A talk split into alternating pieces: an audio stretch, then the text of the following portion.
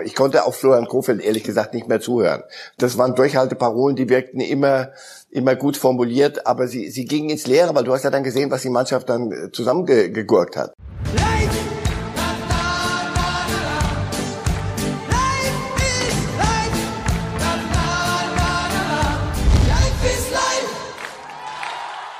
herzlich willkommen zu einer neuen Auflage von Reif ist live mit Marcel Reif, heute zugeschaltet aus München. Ja, und nach dem 33. Spieltag, da haben wir genug Themen. Wir könnten eigentlich eine Verlängerung der Sendung machen, aller Thomas Gottschalk. Wir mal gucken, ob wir im Zeitplan bleiben. Wir haben einen Trainerwechsel in Bremen. Wir haben die Diskussion über den Müller-Lewandowski-Rekord. Und wir haben einen, der hier an dieser Stelle mal so richtig voll daneben lag. Aber dazu später. Ja, wir gehen gleich zum Brennpunkt nach Bremen, unserem ersten Thema. Einen Spieltag vor Schluss hat Werder Bremen das gemacht, was alle anderen Abstiegskandidaten schon vorher erledigt haben.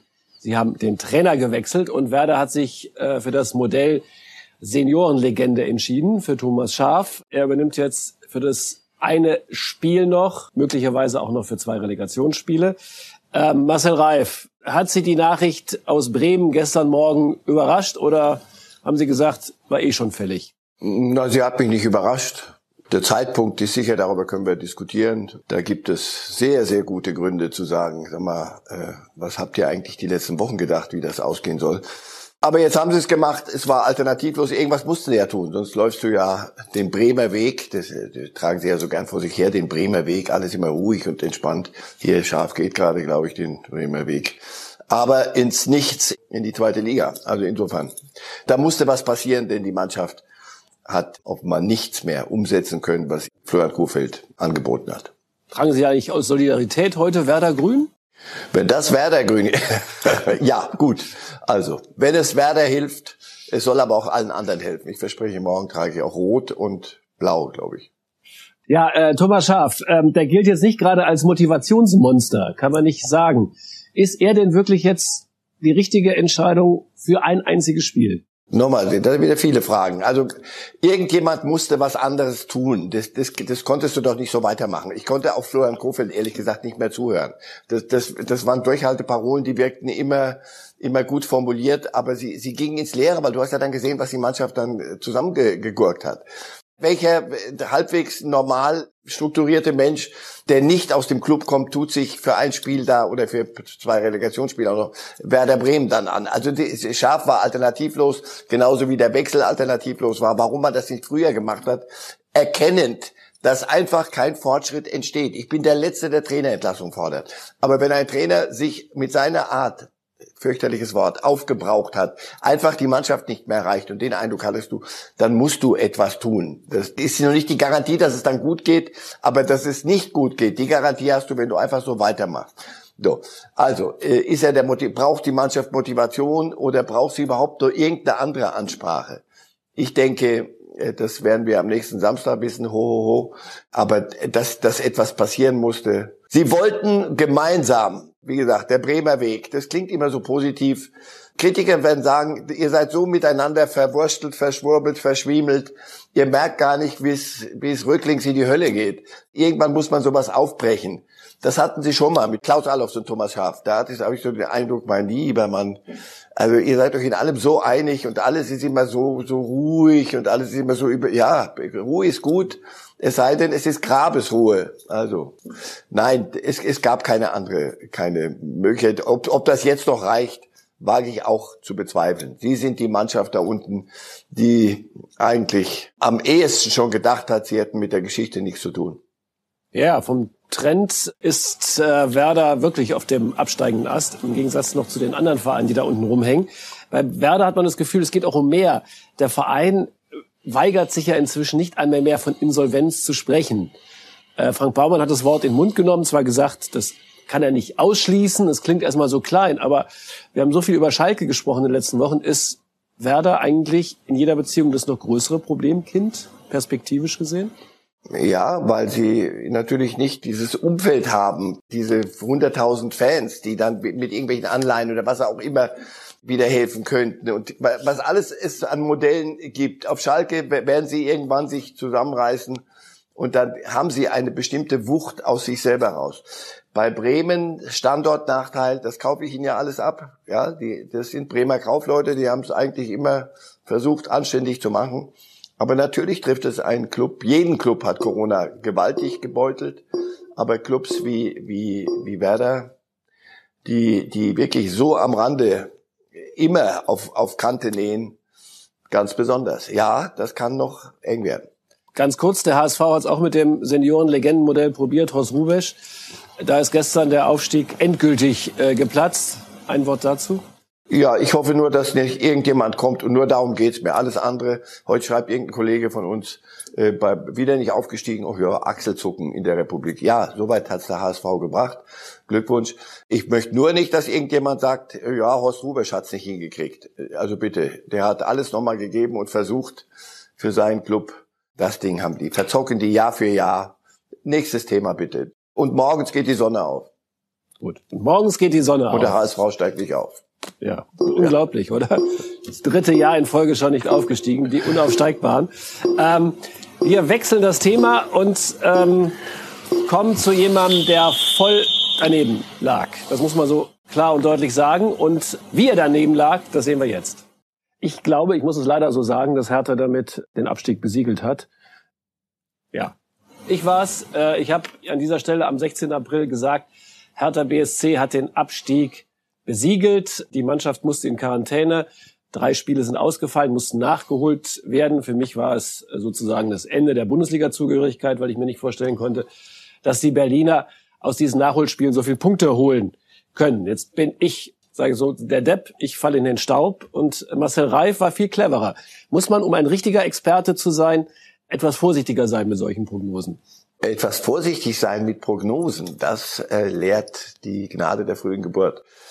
Nein, sie waren doch auch gar nicht völlig auf dem Holzwege. Also natürlich hätte das Krachen schiefgehen können auch, wenn du, wenn du aus die anderen Punkten, du guckst auf die Tabelle und wenn du wieder aus der Quarantäne rauskommst auf dem Fußballplatz, musst du, musst du acht oder neun Punkte aufholen.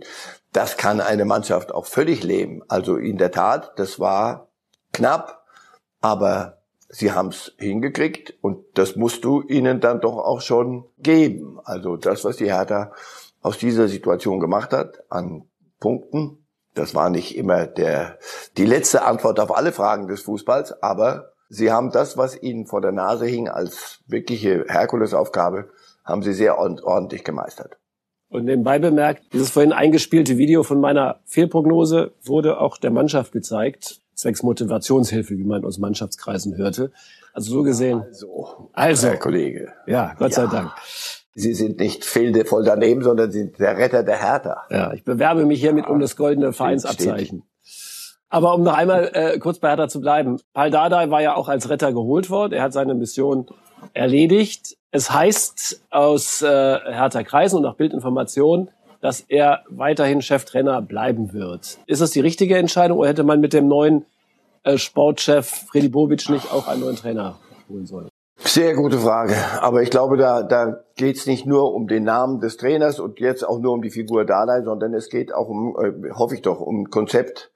Wie wollen Sie es denn angehen? Big City Club äh, mit nochmal paar dreistelligen Millionenbetrag durch die Gegend laufen und äh, neue Spieler kaufen. Dann hätte ich gesagt, wenn das von außen alles kommt, dann solltet ihr auch mit dem neuen Trainer das Ganze beginnen und wirklich auf, auf Null stellen. Wenn es allerdings darum geht, und so scheint es doch zu sein. Wir holen das raus aus unserem Nachwuchs, was offenbar wirklich ziemlich reichlich da ist und durchaus eindrucksvoll. Und dann nehme ich allerdings einen, der die Jungs kennt, der mit ihnen schon gearbeitet hat, der gezeigt hat, dass er eine Mannschaft auf den Punkt konzentrieren kann, siehe das, was wir eben gerade hatten, diese, diese drei Spiele da. Selbstverständlich ist, ist da ein prima Trainer. Nur nochmal, das, das, da geht es um die Konzeption. Entweder wird's wieder äh, Think Big und, oder Think Bigger than Life manchmal.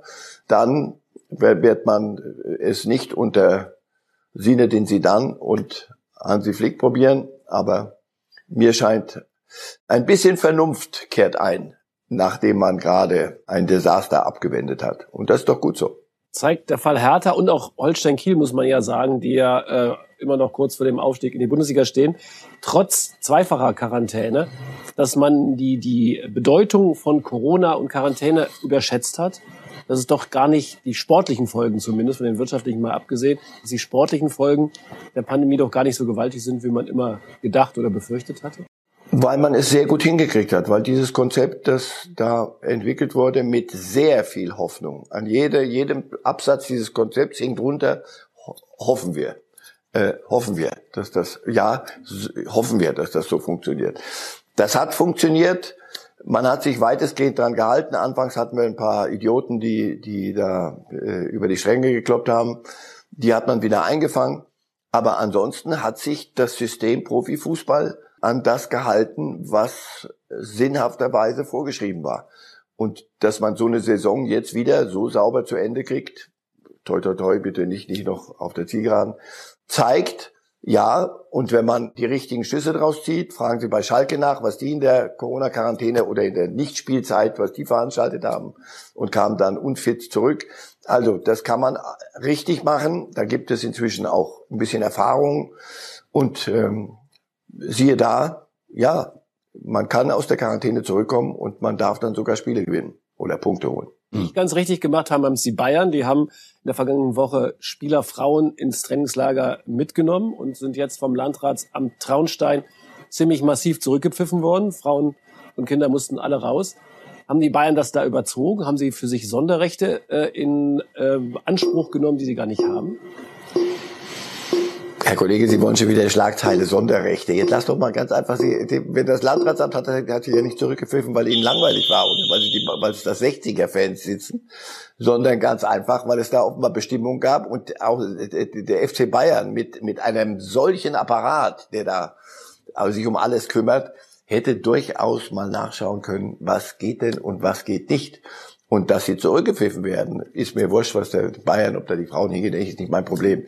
Aber es ist gut für uns alle, dass wir erkennen, nein, es gibt keine Sonderrechte. Wer immer da von Sonderrechten geschwafelt hat, muss anerkennen, nein, das richtige Leben fängt dann selbst die Bayern ein. Ja, gute Nachricht. Wir gehen vom richtigen Leben des FC Bayern zum realen Jubel des BVB. Edin Terzic hat mit dem BVB den DFB-Pokal gewonnen und gestern auch noch endgültig die Champions League erreicht. Und nach dem Sieg in Mainz sagte Terzic Folgendes. Wir haben uns immer klar geäußert ähm, und wir haben immer wieder betont, dass wir uns dann nach der Saison zusammensetzen wollen. Und so werde ich das dann halt auch tun. So werden wir das äh, vereinbart, so haben wir es vereinbart und so werden wir es halt auch angehen, dass ich mich nach der Saison ähm, sowohl mit dem Verein als auch mit mit Marco Rose nochmal persönlich austausche, um dann halt die, äh, die nächste Saison zu planen Mehr kann ich dazu einfach nicht sagen. Ja, was will uns Terzic dazu sagen? Er tauscht sich mit Marco Rosa aus. Wird er ihm sagen, du pass auf, ich nehme deinen Platz und du kannst mein Co-Trainer werden? ja, nein, aber den Scherz, der ist nicht so ganz neu, den hatten wir schon. Ja, da haben wir schon mal drüber gekichert. Also, äh, Edin Terzic wird Bundesliga-Trainer, Cheftrainer, wahlweise in Leverkusen, Frankfurt oder Wolfsburg, würde ich mal einfach mal so in die Luft werfen. Und damit bin ich nicht der Einzige und erfinde nicht das Rad gerade neu. Natürlich wird er sich mit seinem Nachfolger zusammensetzen und wird ihm ein paar Dinge, die er aus dem Club weiß, anständigerweise mit auf den Weg geben. Aber er wird weder Zweiter noch Dritter noch Vierter noch Fünfter noch sonst was Assistenztrainer von Marco Rose, weil er es leider zu gut macht und gemacht hat, um Assistenztrainer zu sein. Äh, gut, aus seiner Sicht könnte er ja bleiben und warten, ähm, bis Rose stolpert. Weil den ersten Namen, den die Fans rufen würden und auf den der BVB käme, wäre Terzic. Ja, aber das wäre so jämmerlich und so durchsichtig, dass da unterschätzen Sie ihn, da unterschätzen Sie den Club. Warum soll man sich denn solche die der, der ja, also pass auf, Vorsicht, bei dem bei dem Club, die haben ja letztes Mal schon gesagt, ja, wir haben uns in Terzic, den hatten wir immer schon in der Hinterhand, falls das mit Favre schief geht. Ho ho ho. Ja, sehr schöne Geschichte äh, und und Weihnachten und Ostern fallen auf einen Tag. Nein, aber dem Club könnte das sogar gefallen. Da haben wir doch einen, der so und da sitzt also einer, der gerade gezeigt hat, wie er ein wirklich kompliziertes Gebilde so auf Kurs bringt und nicht er alleine, da haben alle mitgemacht, aber dass er einen, einen großen Anteil daran hat, das lasse ich mir nicht ausreden und das ist, das ist ja augenscheinlich. So, Also der setzt sich dann hin, hör, hört auf, Leute. Lass gut sein. Er wird, jetzt wird es Anfragen geben und er, dann soll er sagen, nee, also nee, nee, nee, nee, nee, ich bleib bei meinem Herzensclub. Vielleicht stolpert ja Rose. Damit wir ihn alle zwei Tage fragen und bei jedem Eckball, der ins Ausgetreten wird, schwenkt die Kamera auf der Bank von Rose zwei Meter weiter rüber und da sitzt Terzic. Hört auf. Lass, lass es doch gut sein. Er wird Bundesliga-Trainer und zwar Cheftrainer. Und das ist auch gut so, weil er es offensichtlich kann. Punkt. Gut, also ähm, wir werden sehen, das ist nur eine der großen offenen Fragen. Aber ähm, das Problem Terzic, das Luxusproblem Terzic, was die Dortmunder haben, spiegelt natürlich auch ein bisschen die Trainersituation der Liga äh, wider. Es gab einige überraschende Trainerwechsel mit, mitten in der Saison, ungewöhnlich. Und offenbar hat es doch einige Vereine denn ziemlich erwischt. Gladbach nach dem Rose-Abgang, nach dem angekündigten Rose-Abgang in der Krise. Hütter hat jetzt nach seiner Abschiedsverkündung quasi die Champions League mit Frankfurt verspielt. Haben wir da ein Problem in der Bundesliga, was das Timing von Trainerwechseln angeht? Och, wann gibt's das richtige Timing? Vorhin hatten wir scharf. Also wenn das das richtige Timing ist, dann, dann weiß ich auch nicht. Die Idee, es so hinzukriegen, wir geben bekannt und dann spielen wir den Rest erfolgreich zu Ende, ist gescheitert. Punkt. Äh, das lag nicht nur an Rose und es liegt nicht nur an Hütter, Schrägstrich, Klammer auf, auch ein bisschen Bobic in Frankfurt. Aber es liegt, das, das, ich kann nicht beweisen, dass es nur an denen liegt, aber mir kann auch niemand nachweisen, dass es überhaupt nicht daran liegt. Nein, das hat nicht funktioniert.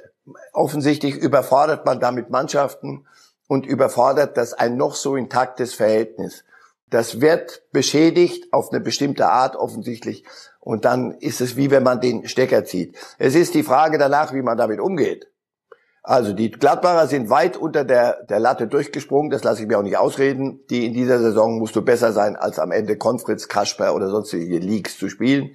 Hat nicht funktioniert. Frankfurt ja, ob sie wirklich ein Champions League Club sind, ja, haben am Limit gespielt. Aber mir hat überhaupt nicht gefallen und das hat mich sehr enttäuscht, wie, wie Adi Hütter nach dem Spiel ähm, auf Schalke, aber nicht mal im Halbsatz gesagt hat, ja, Leute, tut mir leid. Ich weiß, natürlich habe ich sicher da auch mit beigetragen mit dem, mit der Verkündung des vorzeitigen Abschieds. Aber ich habe nur eine Klausel genutzt. So ist das Leben. Tut mir leid für die Frankfurter Fans. Ähm, aber so gar nichts auf sich deuten und nur sagen, ja, wir haben, haben Ziele viel zu hoch eigentlich gesetzt und wir müssen uns doch eigentlich froh, freuen, dass wir Europa League spielen. Das war nicht gut, der Umgang damit nicht gut. Aber nochmal zu Ihrer Frage, nein, es funktioniert offenbar nicht auf diese Art. Ein letzter Punkt dazu. Bei Jogi Löw ist die Situation ja ähnlich. Er hat vor der EM seinen Abschied angekündigt. Ist das vergleichbar? Droht uns da ein Hütter-Rose-Problem bei der EM? Nein, ach hör auf. Nationalmannschaft und Club ist dann doch schon. Ich habe den Artikel, den, den, den Kommentar unseres hochgeschätzten Kollegen Herr Brügelmann gelesen heute. Da mir scheint da Nationalmannschaft und Club doch ein bisschen sehr weit auseinander zu liegen. Nationalmannschaft, man trifft sich hin und wieder so. Wenn die Mannschaft sagt, das ist doch der Trainer, der sowieso geht, der Nationalmannschaft. Also das halte ich für un unwahrscheinlich. Aber du, wir werden das aus zur Wiedervorlage legen. Herr Kollege Brüggelmann wird sagen, ich habe es doch damals schon gesagt, wenn es denn schief geht. Wenn nicht, werden Sie uns eines Besseren belehren. Beim Club musst du jeden Tag weitermachen und das offenbar schafft wirklich lahme Enden. So, so ist das Leben. Wir bleiben beim Club gehen zum FC Bayern beziehungsweise zur Diskussion um Robert Lewandowski und Gerd Müller. Was war Ihre Stimmung, als Robert Lewandowski den Müller-Rekord am Samstag geknackt hat? Tränchen? Unglaublich, weil ich ja Gerd Müller auch noch hab spielen sehen. Insofern auch da wieder Gnade der frühen Geburt. Was mir aufgefallen ist, war, als Lewandowski nach seinem 40. Tor ein Tor nicht geschossen hat. Ein Ball verstolpert aus 50 Zentimetern. Da dachte ich, guck mal, der Fußballgott sagt, nee, Bub, äh, lass es doch einfach bei 40. Lass es doch einfach bei 40. Aber dass er ein ausgesprochen ungewöhnlicher Fußballspieler ist und dass wir alle froh sein können, ihn Fußball spielen zu sehen in dieser Liga ist unbestritten. Er ist Weltfußballer und das nicht, weil gerade niemand anderes wollte. Aber jetzt kommt die Gretchenfrage, die Dietmar Hamann, der Kollege von Sky, aufgeworfen hat. Er hat gesagt, äh, aus Respekt vor Gerd Müller müsse Robert Lewandowski darauf verzichten, am Samstag gegen Augsburg zu spielen und ähm, damit den Rekord sozusagen sich zu teilen mit Müller. Richtig? Einfach gar nicht spielen am Samstag oder ist es Quatsch? Bei allem Respekt vor Didi Hamann, das habe ich schon fünfmal gesagt, schon vorher, seit Wochen sage ich das. Aber ist ja wurscht, weil man Romantiker ist. Auf der anderen Seite, wenn Sie Gerd Müller dämmert irgendwo in einem Zimmer vor sich hin und das ist das, das, das treibt mir jetzt mal die Tränen in die Augen wieder, weil ich ihn über die Maßen geschätzt habe, wenn man sich traf. Ein, ein, großartiger Typ. Er wäre der Erste, der sagen würde, Robert, wenn du das hinkriegst, hau ihn, hau, nein, das 41. Ding. Aber natürlich wäre es schön. Und was würde es denn Lewandowski wegnehmen? Aber wie gesagt, das sind zwei große Schulen. Was würde es Lewandowski wegnehmen, wenn er diesen Rekord wird er sich, die beiden werden ihn behalten. Also das verrate ich Ihnen jetzt. Lewandowski und Müller, einen dritten, der nochmal 40 Tore schießt, wird es nicht geben. Also was wäre denn so falsch daran, wenn er den Ball nimmt, verneigt sich, zieht das Trikot hoch, darunter ist Forever Gerd und spielt den Elfmeter in der 90. Minute dem Torhüter in die Arme. Tolle Geschichte, Hollywood jault auf und Lewandowski verzögert und schiebt den Ball rechts rein. Torhüter fliegt links rein. Lewandowski hat 41, hat den alleinigen Rekord. Ah gut, die Welt wird sich weiterdrehen. Gerd Müller würde es ihm gönnen. Und wir alten Zausel-Romantiker sagen, ah, ich hätte es anders gemacht.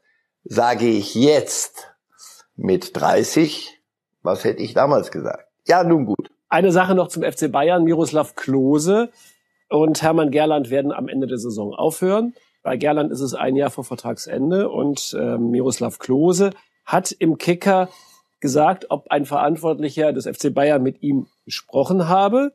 Oton, Kalle Rummenigge hat mir zum bestandenen Fußballlehrer gratuliert und Hassan Salihamidzic auch kurz. Was er damit sagen will, keiner beim FC Bayern hat mit ihm über eine Zukunft, über eine mögliche Vertragsverlängerung gesprochen und er, er geht jetzt gefühlt mit etwas Bitterkeit im Ton. Ist das auch Ihr Gefühl?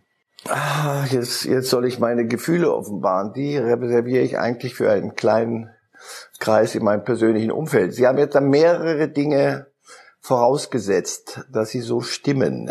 Der hat das so, daraus lese ich das. Ich weiß es nicht. Es kommt ein neuer Trainer Nagelsmann mit einem, mit einem eigenen Stab. Miro Klose ist ja nicht irgendeine eine Wurst, die, um die es hier geht, irgendein Nachwuchstrainer, ob der nun geht oder nicht, sondern das ist schon eine, eine Figur. Erstens hat er Pläne und hat auch sicher eine, eine Karriereplanung. Die könnte sogar mit Flick ein Stückchen gemeinsam gehen in Richtung DFB oder was auch immer. Da ist er doch, glaube ich, schon Stürmertrainer. So. Also ich weiß es nicht. Ich, ich würde da nicht allzu viel rein, reingeheimnissen. Bei Hermann Gerland, der wird, nehme ich an, mal wieder durchs, durchs Nachwuchszentrum durchfegen und mal gucken, ob da die Dinge richtig funktionieren und ein paar junge Kerle wieder auf Spur bringen. So, Miro Klose wird nicht irgendwo ähm, in der Arbeitslosigkeit landen. Ähm, bei Bayern fängt eine neue Zeitrechnung an und das ist das gute Recht des Clubs und auch des neuen Trainers, sich seinen Stab so zu, zurechtzuzimmern, wie er das für richtig hält. Aber hier scheint es ja auch um eine Stilfrage zu gehen. Ich bin doch bei Ihnen. Sollte es so sein, aber nochmal, das ist alles so ein bisschen, wenn das so ist, dann, dann wäre es so. Ja, also gut, wenn, das mache ich noch mit, aber einmal nur, aber wirklich nur kurz. Wenn es denn so ist, dass da stilmäßig man nicht anständig umgegangen sein sollte mit einem verdienten Meister des Sports wie, wie Miro Klose, dann ist das, spricht das nicht für den großen FC Bayern, der ansonsten es ganz gut hinkriegt, stilmäßig, wie ich finde. Äh, wenn das so wäre, sollten Sie nochmal über die Bücher und sich das überlegen. Wenn es aber nicht so ist, sollten wir zur Tagesordnung übergehen. Zur Tagesordnung. Das ist das Stichwort. Am Mittwoch wird Jogi Löw den Kader für die Europameisterschaft bekannt geben. 26 Spieler hat die UEFA erlaubt. Wegen Corona drei mehr als sonst, damit man mögliche Ausfälle verkraften kann. Ja, wir würden gerne dem Bundestrainer ein bisschen helfen und haben mal. Aber unbedingt. Unbedingt. Äh, und haben ihm die äh, Aufgabe zugedacht, aus einem vorläufigen 36er Kader, den wir zusammengestellt haben, dann den endgültigen 26er Kader zusammenzubauen. Und wir zeigen doch mal jetzt die Namen, geordnet nach Mannschaftsteilen. Und jetzt müssten wir, zehn müssten ja. Sie insgesamt streichen. Einfach mal so. Ja, schön war, schön war dieses Wir. Ich nehme an Majestatis. Wir wollen dem Bundestrainer helfen. Was Sie meinen ist, los, Reif, mach dich zum Affen und mach dir Freunde fürs Leben. Also es geht darum, ein Tor, drei Torhüter wird man mitnehmen müssen. Entweder Trapp oder Lehner bleibt zu Hause. Ich glaube, sie werden Trapp mitnehmen weil Leno sagt, du pass auf, ich darf sowieso keine Minute spielen. Und in England sagt man dann, wir haben einen Torhüter bei Arsenal, der darf noch nicht mal eine Minute spielen. Also Trapp, Leno müssen wir leider streichen. Er wird es überwinden. Rechts geht es bis hinten hin. Dann lassen wir mal Tar, keine gute Saison oder keine überragende. Max, auch zu wenig geschätzt. Koch, ähm, zu wenig Spielpraxis. Boateng, zu verletzungsanfällig. Da haben wir schon vier. Fünf haben wir jetzt. So. Der anderen Hummels, ja, ja, ja, Hummels wird mit, sollte mit, finde ich. Und wenn es als Herbergsvater ist. Wenn es als Herbergsvater also ist. Koch, Max Taleno. Okay. Äh, fünf haben wir jetzt. Herbergsvater ist ein guter Ausdruck. Herbergsvater im Übrigen auch auf dem Platz, ja. Auch auf dem Platz denkbar. Das wäre die Nachfrage gewesen, weil Herbergsvater klingt so, als müsse er nur die Betten verteilen und äh, für gute Laune sorgen. Nee, er muss die Betten verteilen und gute Laune sorgen, zuweilen auch in dieser Viererkette, habe ich den Eindruck. Ja. Der Bundestrainer hat ihn ja gesehen am äh, Samstag. Meinen Sie auch, also Sie sind überzeugt von Mats Hummels, meinen Sie auch, dass der Bundestrainer überzeugt ist?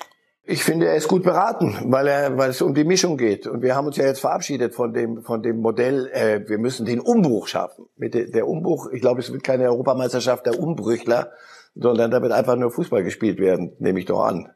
Und wenn es nur um Fußball geht, finde ich, brauchst du, wenn du dir die anderen äh, anguckst, die zur Verfügung stehen für eine Viererkette, äh, brauchst du einen wie Mats Hummels. Spieleröffnung, Erfahrung, Sprintduelle mit Mbappé würde ich, da würde ich von abraten, aber das kann man ja anders lösen. Ja, und eine kleine Korrektur, der Bundestrainer hat ihn nicht am Samstag, sondern am Donnerstag beim Pokalfinale natürlich gesehen. So, jetzt haben wir noch fünf zum Streichen aus einem großen Paket von Mittelfeld und Angriff. Groß, Kimmich, Goretzka, Gündogan, jetzt zwischen Neuhaus und Dahut. Ich glaube, Neuhaus, Dahut hat eine gute, sehr gute Saison bei Dortmund gespielt, aber es wird Härtefälle geben. Er ist für mich eines dieser, einer, einer dieser. Und dann hinten rechts äh, gehen wir rüber. In der Mitte bleiben alle Gnabry, Havertz, Werner Müller, Reus, Musiala, Volland. Ich würde, ja, Volland. Ich würde Volland mitnehmen, weil er ein, ein, ein Spielertypus verkörpert, den wir nicht haben sonst. Den Mittelstürmer, der aber auch, mit dem man kicken kann. Und die Saison, die er spielt, ich würde ihn mitnehmen. Da bricht sich niemand was ab. Wirtz würde ich mit, mit dem solche Jungs wie, wie Wirtz, Havertz sowieso, weil, ähm, ja, lass die Erfahrung sammeln. Zumindest mal dabei sein. Waldschmidt hat sich wieder stabilisiert bei Benfica, ist aber nicht keine feste Größe. Draxler zu wenig gespielt in Paris, sorry. Brandt zu wenig gespielt in Dortmund, sorry. Hofmann, ja, Opfer des, der, der Rose-Gladbach-Problematik, das hatten wir noch. Und wer war der Letzte, den ich, Amiri. Ja, Amiri, ja. zu wenig in, zu wenig Konstanz in Leverkusen. Gut, dann, wenn ich richtig mitgezählt habe, waren es die zehn. Ich muss, ich muss mich zum Affen machen und Sie sollten wenigstens mitzählen. Ja, wenn ich zählen könnte, wäre ich nicht bei Bild, um es mal so zu sagen. Aber ähm, gut, bis zehn sollte es noch reichen. Ja. Wir wir werden mal schauen am Mittwoch, ähm, wie viel vom Reifschen Kader übrig bleibt. Ähm, mein Tipp ist sehr viel. Vieles liegt auch auf der Hand, muss man fairerweise sagen. Volland finde ich den spannendsten Vorschlag. Ähm, ich habe auch mhm. das Gefühl, wir brauchen einen richtigen Mittelstürmer und Volland hat ja in Frankreich bei Monaco oft genug gezeigt, ähm, wie, wie man Tore macht. Ähm, würde mich nur persönlich sehr überraschen, weil die Begeisterung von Jogi Löw für Volland war bisher immer sehr gebremst, muss man sagen. Ach, lass uns doch einfach sagen, Yogi Löw hat sich dahin entwickelt, dass er seine persönliche Begeisterung hintanstellt oder nicht Begeisterung, sondern einfach guckt, was könnte uns denn weiterhelfen. Und ich glaube, ein Kevin Volland im Kader, der muss ja nicht von Anfang an spielen, wenn du es anders, wenn du eine andere Idee von Fußball hast. Aber daran wird sich, also selbst nach uns beiden wird sich im Fußball, glaube ich, nichts ändern. Wenn gar nichts geht, hilft man ein Mittelstürmer. So ist es. Einer, dem du die Dinge nach vorne spielst. So ist es. So wie schon Manny Kals und Ross Rubesch das gezeigt haben. Marcel Reif, wir haben Deutschland aufgestellt, wir haben alte Rechnungen beglichen, wir haben den Fußball besprochen. Vielen Dank, das war's schon wieder. Vielen Dank nach München, vielen Dank fürs Zusehen. Ich wünsche Ihnen eine gute Woche, bleiben Sie gesund und genießen Sie den Fußball. Tschüss. Life!